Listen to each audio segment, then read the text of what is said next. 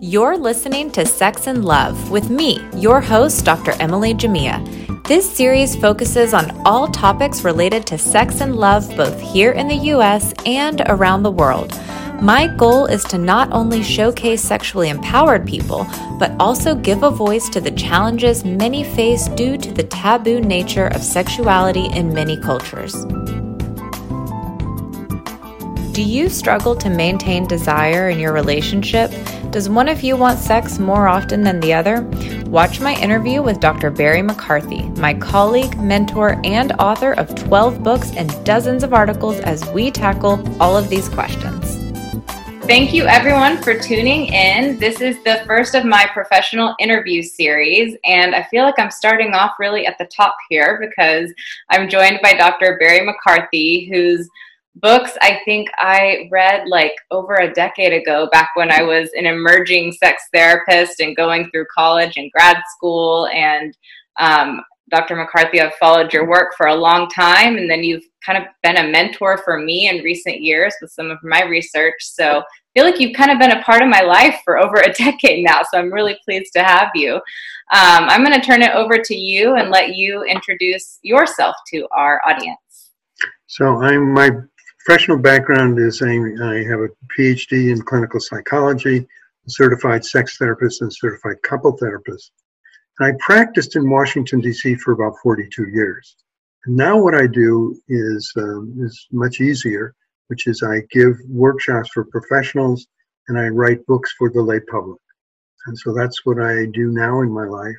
And I especially am interested in topics about what keeps sexuality healthy and that the paradox actually is that when sex plays a positive role in a person's life and relationship, it's a small role. It's a 15 to 20% role and allow you to feel desire and desirability and it energizes your bond. And the paradox actually is when it's dysfunctional, it's conflictual, but especially when it's avoided, plays an enormously powerful negative role. It really drains you and it drains the relationship. And it's totally unnecessary because ultimately sex is a team sport and you need to be intimate and erotic allies in that sport. That's so interesting. So let me just recap that. So, on the positive side, when sex is going well, you're saying it only makes up for kind of a small percentage right. of relationship happiness and success. But when it's going poorly, it can make for a huge percentage of marital dissatisfaction. And when couples feeling dissatisfied or when that it breaks up, it's often, especially early in a, a relationship, it is a sex problem. Yeah. I think most couples begin in what's called the limerence phase of a relationship. Mm-hmm which is this romantic love, passionate sex, idealized. I love the limerence phase. Everything's easy, right? Everything's wonderful. they call it falling in love. It's a very right. passive process. But it's very fragile. It lasts between six months and two years. The yeah. challenge is to find a couple sexual style that reinforces this new mantra desire, pleasure, eroticism, and satisfaction. That's and you've got to figure out who you are as a sexual couple. Mm-hmm. And usually, who you are as a sexual couple is different than who you are as a relational couple. The best friend relational style is the one that works for most couples. The sense that you, your partner has your back, they know who you really are, and they still love you. But that doesn't work as well sexually. Mm. The key issue sexually is how you balance intimacy and eroticism. There's so many couples who say we love each other, but we no longer feel desired or desirable with each other. You've de-eroticized yourself and you've de-eroticized your relationship.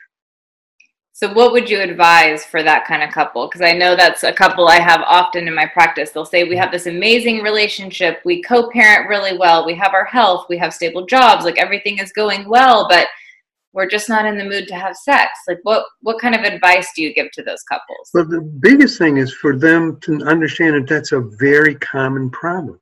Desire is the most common sexual problem among american couples. And whether it's low desire or desire discrepancies it affects one out of two relationships. Mm-hmm. so it's important to not feel that you're alone in this. Right I think everyone but, thinks the neighbors are having better sex, and that's probably, everybody's having better sex than you, right? Yeah, it's a myth. Um, so I think that the, the thing that people have to be able to do, the worst time to talk sex is when you're nude in bed after a negative experience. People say and do things that really hurt. Totally. The best place to talk sex is in a therapist's office or the day before having being sexual. Mm-hmm. And talk about it in terms of both being intimate and erotic friends, because that's what the real challenge is. There's so many couples who say, I love my spouse, but I'm no longer in love with them. They've de-eroticized them and the relationship and themselves. You, and intimacy and eroticism are crucial factors, but they're very different. Mm-hmm. Intimacy is all about feeling safe, secure, predictable, warm, and close. Wonderful feelings, but it's not good sexually. The sex and eroticism is all about taking risks. It's about high intensity emotions, high intensity sensations. Um, when I see R-rated, movies, I love movies, mm-hmm. and I love R-rated movies but it's never about marital couples. It's never about marital sex. It's premarital sex or extramarital sex. The challenge is for you to see yourself and your partner as in, as erotic friends, not just intimate friends, and finding a couple sexual style that allows you to share desire, pleasure, eroticism, and satisfaction. Mm-hmm. Again, desire is the most important. Satisfaction is the second most important.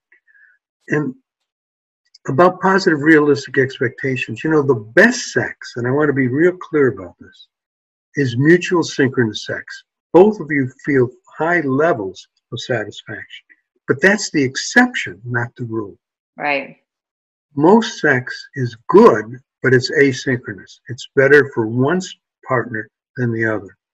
And for couples under 40, it tends to be better for the man than the woman but interestingly, in couples over 65, it tends to be better for the woman than the man. It's a really interesting gender challenge. I have some ideas about why they might that might be, but what's your take on it? Well, my take on it is pretty straightforward. My take on it is the way that most men learn to be sexual is autonomously.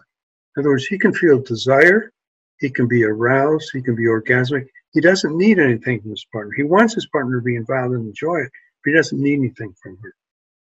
Most women learn sex as intimate and interactive, and they learn desire as responsive, responsive to both emotional feelings, but especially responsive to touch.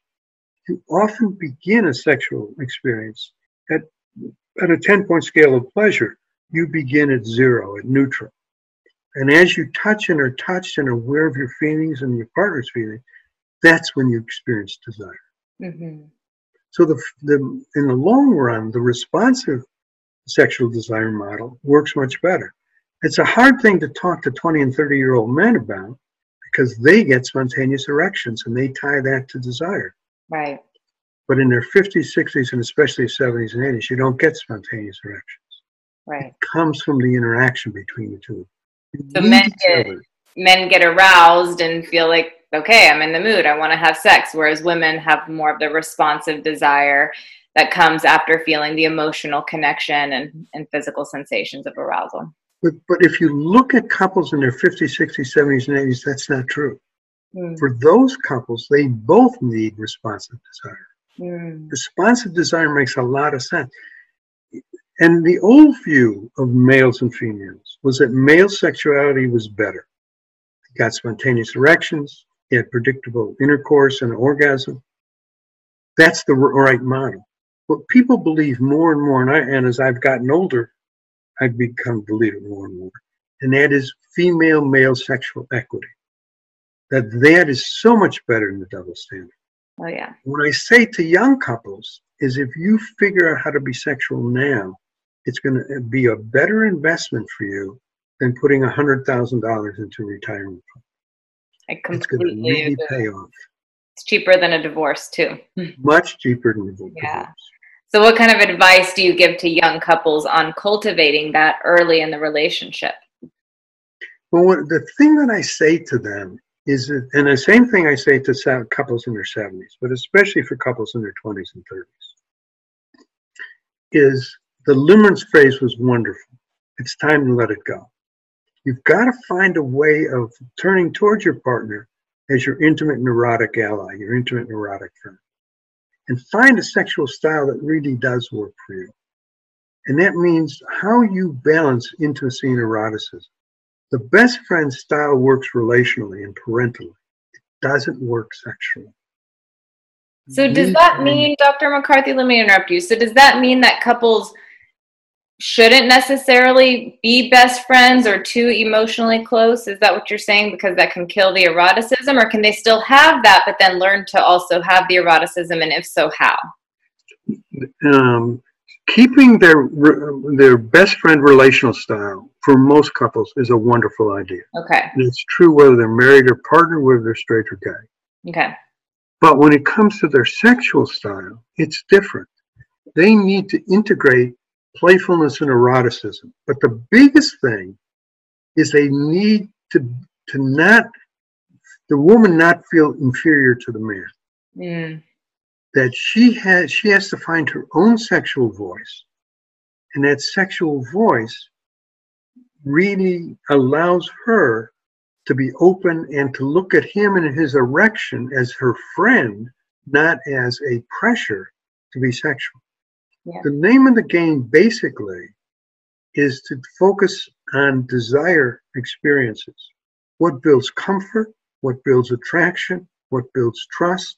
And each of you have a, cho- a opportunity, in my way of working with folks and, and teaching folks, Mm-hmm. is each of you has a right to your own sexual voice and your own sexual scenario. And I've worked with over 4,000 couples. I've never worked with a couple that has the exact same preferences for sexual scenarios. Mm. So have your unique voice, but turn towards your partner as your ally. And not feel that the woman is in a one down position. Right. How how do you advise women to discover their sexual voice? Because that's something I work with women a lot. They'll say like, "Okay, I'm open to you know reconnecting with my sexuality," but they feel sort of inhibited and shy and don't really know where to start. How do you guide them? Well, you know, I'm a big believer in psychoeducation. Yeah. So if I, and I don't mean to sell books, but you know, for young women, women under 30, the best sex book for young women is a book called Come As You Are by Emily Nagoski. Yeah, it's kind of the women's sexuality Bible, as if you will. Right. My college students love Emily Nagoski and Yeah. Come As You Are. I think for adult women, women over 30, our book, Finding Your Sexual Voice, really does empower the woman. Mm. And let me say something that sounds paradoxical, but I think is really important. And that is, unless she has the power to say no to sex, she doesn't have the freedom to say yes to sex. And Very she trusts that he will honor her veto. Yes, yes, definitely. How do you what do, what do you say? So I, I often have couples come in where there's a higher desire and a lower desire partner, of course, and we sort of they they develop kind of a secondary issue in therapy where the higher desire partner is like constantly expressing their frustration and they'll say well i feel like i have i'm entitled to my feelings too how what would you advise them how can they express their frustration or dissatisfaction without making the lower desire partner feel even worse Well, I think one of the most important concepts is this idea that sex is a team sport about sharing pleasure. Mhm. And you don't turn on your on your teammate. You don't label your teammate, you don't complain about your teammate. And you break the power struggle. The Yeah. traditional male female power struggle is intercourse or nothing. And if it's intercourse or nothing, nothing's going to win. i love that quote of yours it's so true one of the most valuable things that they can do is say sex is more than intercourse. We love intercourse. You know, I'm a, I want to say this very clearly. I'm totally in favor of arousal, intercourse, and orgasm. No ifs, ands, or buts. But that's not the essence of couple sex. yeah The essence of couple sex is pleasure, and it's understanding you can have sensuality, you can have playfulness, you can have eroticism without intercourse. All of those are ways of being sexual. hmm yeah the- I was going to say I, that's something I encourage my clients all the time because so many people think of sex happening very linearly that, you know, first you have desire, then arousal, then maybe an orgasm and the whole thing is over. And I sort of like think of the infinity symbol and I encourage them to touch each other even when they don't want to have sex and to be responsive to their partner's touch or, you know, to take a bath together or shower together. That can be a very erotic but not sexual experience. And I think I would argue with you I think it is a sexual experience. I think the way to do it is to is to confront this idea that sex equals intercourse. Yes. That sex is about pleasure and it includes sensual, playful, and erotic scenarios. Mm-hmm. I'd have them talk about it, read about it, but the major thing I'd have them do, whether it's once a month or once every three months, say, we're going to schedule a sensual day. And the next month, we're going to schedule a playful day. And the next month, we're going to schedule an erotic date and we're going to decide whether it's going to be mutual or it's going to be asynchronous. Mm. And I do think that that's part of positive realistic expectations. Yeah. And and don't use the male model. The male model is very simplistic. Right. Predictable erection, predictable intercourse, predictable orgasm. That's the male model. And that's seen as superior. It isn't superior. Mm-hmm. The female model of intimate interactive sex and valuing eroticism and valuing orgasm, but not making it contingent. You know what's the single most important, valuable thing that couples do when they do these exercises? What?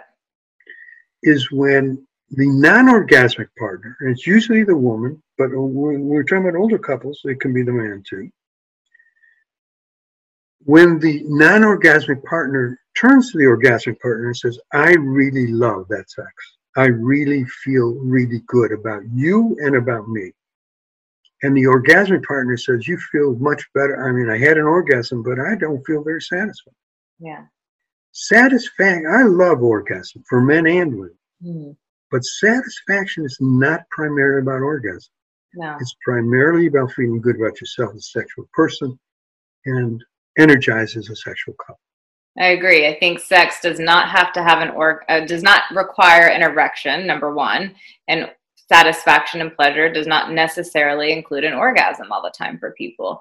I work with couples so much on rewriting their sexual script or at least expanding it because mm-hmm. so many times couples come in with this very narrow idea of what sex should be. And when something happens that maybe doesn't go according to plan, it's like the entire experience just stops and feeling hurt and people get upset. And so I work with them on learning to be adaptable to the changes that are going to happen. And i think that's also a key for long-term satisfaction with couples because you know i tell them the sex that you have in the honeymoon period of the relationship is going to be different a couple years in. It's going to be different when maybe you're trying to conceive when you have young children at home right. when you're empty nesters. It evolves with your circumstances your body's limitation your you know desires. And it's so important for couples to learn to negotiate that and and kind of roll with it early on and negotiate not in a politically correct way, but an emotional way. Yes. Yes. This is, I want to be sure that sexually you have my back. Mm-hmm. You know, let me give you some good news and then some bad news. I love doing that when I write and talk. The good news is that couples who stay sexual in their 60s, 70s, and 80s are more satisfied sexually than couples in their 20s and 30s. That's really important, and it's scientifically true. Yeah. The thing that really shocks people, especially men, is that when couples, especially couples over 50, stop being sexual, it's almost always the man's decision. Mm. It isn't because he doesn't want to have sex. That's a myth.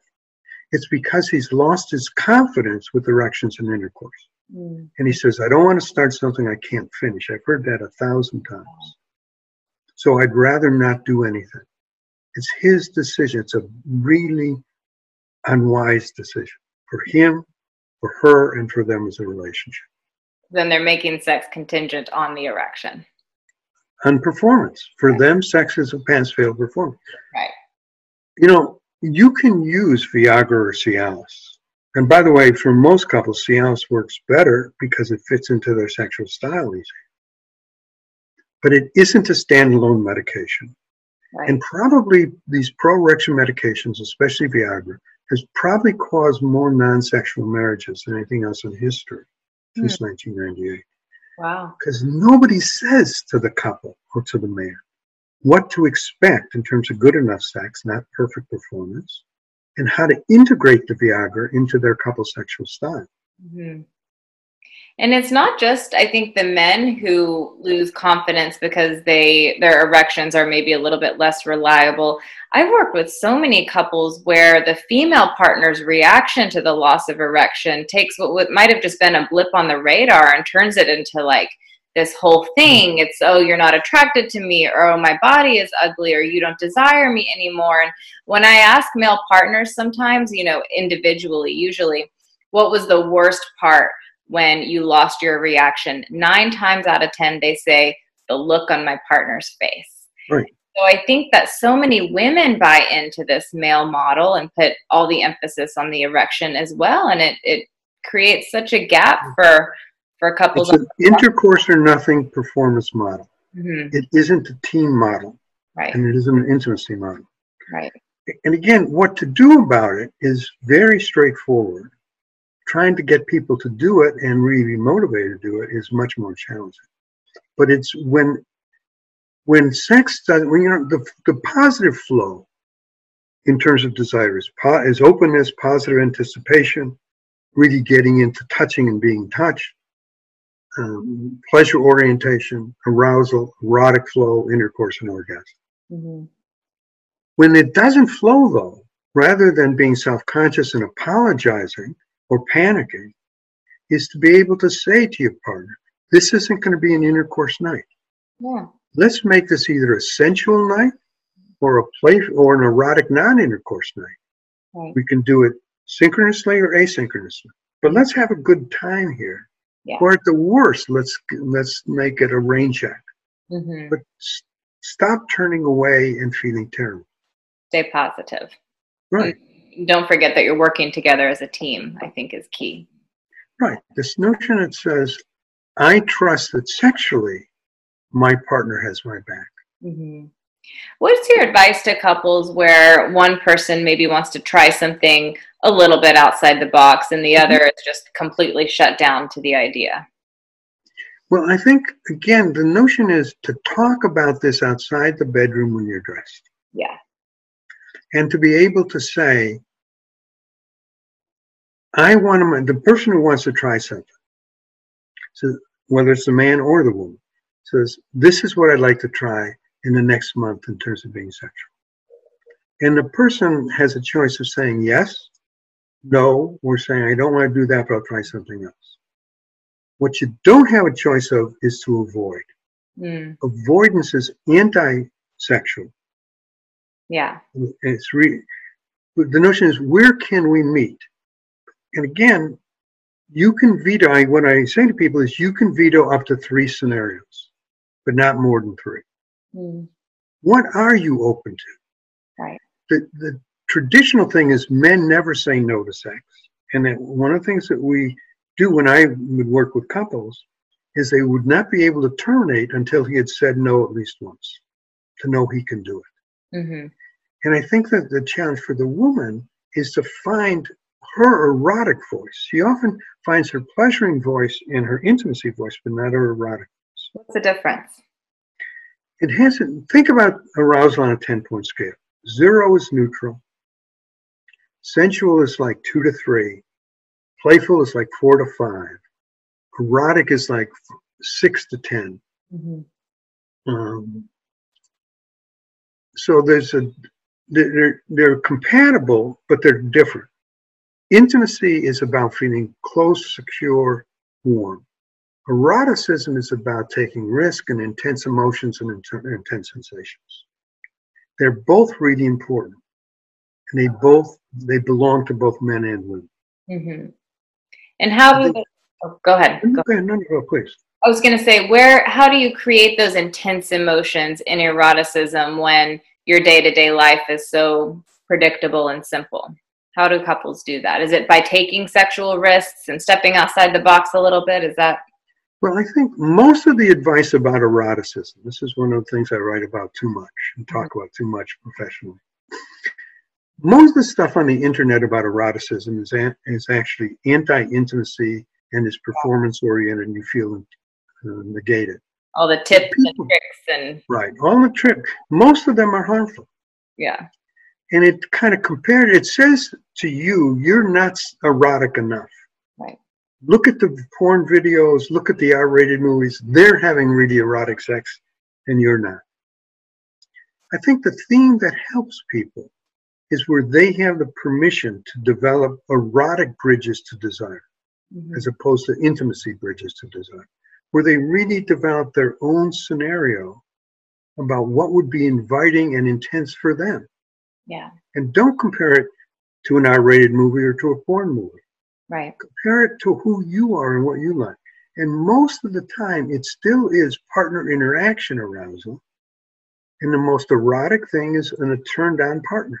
hmm I think that's so true because otherwise, you know, hot sex is about these things that you do and less about who you are. It doesn't encompass the whole person or the erotic connection. And that's where like the hotness is, is in that flow between two people and less about like the things that you're doing or the toys that you bring into the mix. I think that's such a common misconception people have that the only way they're going to have kinky sex is if they buy a new sex toy or try some position that they may pull a hamstring attempting to get into and and it's so much more than that You know, one of the absolute worst pieces of erotic advice is to, for most people, again, everybody's different sexually. You have to respect sexual differences.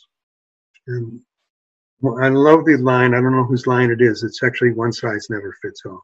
But Mhm. for most people, a really bad piece of advice is to act out your erotic fantasies. Mm. Usually, when you act out your erotic fantasies, you feel self conscious and it's a dud. and it kind of de-eroticizes them right Right. It de-eroticizes the fantasy. Yeah. That's exactly right. yeah And again, the message is you're not good enough. And that's a very common message in our culture. You're not erotic enough. Yeah. And you compare the sex that you're feeling now that you've been in a relationship for five years or 45 years with the sex that you had in the first six months in a relationship. You can't do that. You can't get back to the limerence period.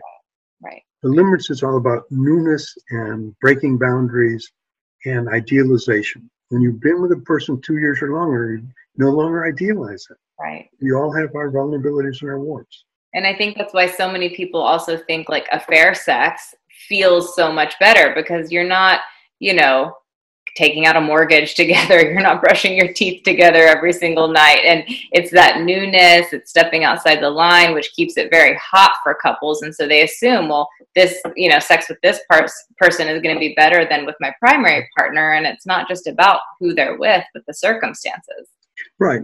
You, you when when you have an affair, the affair is like the limerence phase multiplied by three Yeah. in terms of secrecy and breaking boundaries. Um, but that for most people, we could have a whole hour on affairs. yeah Most of the advice about affairs is not very helpful in terms of desire. The challenge for couples who are going to recover from an affair is to find a new couple sexual style that doesn't compare with the affair. You can never compare affair sex and relationship sex. Right. It's apples and oranges. Mm. The thing that motivates folks is to compare sex after the affair with your spouse than the sex before the affair. right And that's a challenge in sexual recovery is to find a new couple sexual style. Mhm. And I think that's really, you know, these concepts of intimacy versus intensity get so muddled for people. I think that in the honeymoon stage of a relationship, people confuse that initial intensity for a high degree of intimacy, but it's really just intensity. And when that starts to come down a little bit, they think they're not into the person anymore. And so they'll maybe break off their relationship. And then we see the serial monogamist, right? Who starts Mhm. a new relationship all the time because they want that intensity, but really it's an intimacy issue after a certain point. Well, I think what happens is that unless the eroticism is integrated into into this couple style of intimacy and pleasure, that's my mantra. It's intimacy, pleasuring, eroticism. That's the integration. Unless the eroticism is integrated, it's going to be dramatic, but it's going to be incredibly unstable. Right. And I always remind people too, though, that once you cross that threshold and develop a deeper level of intimacy in the relationship, when you mix that into sexuality, that that closeness that you feel, that can be a very intense experience for people just in a different way. It's in a different way. It's in a more integrated eroticism. Exactly. But the, the danger is the danger. Let me be specific about this. The best sex is mutual synchronous sex. Mm-hmm. Both of you experience desire, you experience pleasure, eroticism, and satisfaction. By far the best sex. But most sex is asynchronous. It's positive for both people, but it's better for one person than the other. And that's normal too. Mm-hmm. You want to have a view of sexuality that really fits who you are as a person, your relationship, your family, your values. It's got to integrate in who you are. Yes. And I think also, I, I, encourage couples to use sex within their relationship as an opportunity to discover new sides of themselves. I think that we have the capacity to to kind of be so many different people if we choose to with our partner. And i think sex can be a wonderful way to explore that for couples who are willing to take that risk. But that that usually requires a high degree of vulnerability and trust. Would you agree in an ongoing relationship, absolutely. Yeah. There's a very big difference between relational sex and non relational sex. Mm-hmm. And what you see again in, in videos and, and uh, is you see basically hot couples are non relational couples. Right. The challenge for relational couples is the balancing and the integration. Yeah. And again, the, the, if you want a specific technique, one of the most valuable techniques is this idea of bridges to sexual desire. Mm-hmm. What makes sex inviting for you in terms of initiation, in terms of touching, in terms of how the scenario plays out, and in terms of uh, arousal and orgasm? Right. And again, people are very different about bridges to desire. Mm-hmm. But having his bridges desire, her bridges, and our bridges really does help couples. Definitely, definitely. Well, we will wrap this up in a moment, but before we do, I want you to talk a little bit about this new book that you have coming out in January. Right. So let me give you our. I love writing. Yeah. I love writing more than anything else now, except teaching professionals. And so my books are now written for the lay public. The book that is coming out in January is called Contemporary Male Sexuality. I really think so much of the sex books are written for couples and are written for women, mm-hmm. especially for women, which are wonderful. But I think it's important to talk to what is healthy male sexuality.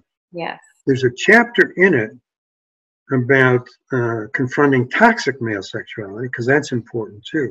But it's basically a book about a new model of male sexuality mm-hmm. that emphasizes sexual equity with women and that emphasizes consent and pleasure, that emphasizes good enough sex, not perfect sexual performance. It's an anti perfect performance book. Oh, we've been waiting for that. And ever since, you know, Come As You Are came out, I've been kind of waiting. All right, who's going to write like the male version of this book for male sexuality? Because so much has shifted. I mean, of course, over the decades, but especially in the last five, ten years. And we need an updated book. Right. And, you know, the book about desire problems that I think is our best book is the third edition. It's called Rekindling Desire. Mm-hmm. for people, you know, one out of five American couples are sexual less than 10 times a year. Mm. It's a very common problem. Yeah. Pretty and our best book for regular couples who don't have sexual dysfunction, but sort of regular couples who are trying to figure out how to integrate sex in their lives, it's called Enhancing Couple Sexuality. Mm-hmm. So I, I writing is fun. On my bookshelf here. So right, right, staples, right. yeah. Yeah. Well, we are so excited to get that to to see that book come out. So thank you so much for your contributions, ongoing contributions to the field. And thank you for the interview. Really enjoyed it. Great. All right. Well, we're going to sign off. If anyone has any follow up questions, um, you can send me a DM and we'll keep the conversation going. Thank you so much, Dr. McCarthy. Thank you. Since the recording of this podcast, Dr. McCarthy recently released a new book. Dr. McCarthy, do you want to tell us a little bit about your latest project? We have just completed our last book, which is Couple Sexuality After 60. This is a book we're very, very proud of and very excited about. It should be published September 1st. And it presents a new model of sexuality and aging that emphasizes that sexuality is more than intercourse, that emphasizes variable, flexible, um, pleasure oriented sexuality, um, that talks about the good enough sex model, and especially emphasizes female male sexual equity. The good news is you can be sexual in your 60s, 70s, and 80s. The bad news is that people stop being sexual, usually at the man's choice, because he's lost comfort and confidence with erections and intercourse. You can have healthy, satisfying sexuality in your 60s, 70s, and 80s. Thank you so much for tuning in to today's episode of Sex and Love with me, Dr. Emily Jamea. If you enjoyed this episode, don't forget to like, subscribe, and share with a friend or partner. I release an episode every other Monday. You can find me on Instagram, Facebook, and TikTok at Dr. Emily Jamea. If you and your partner are struggling with emotional and sexual intimacy, check out my online workshop available at www.emilyjamea.com. See you guys next time on Sex and Love.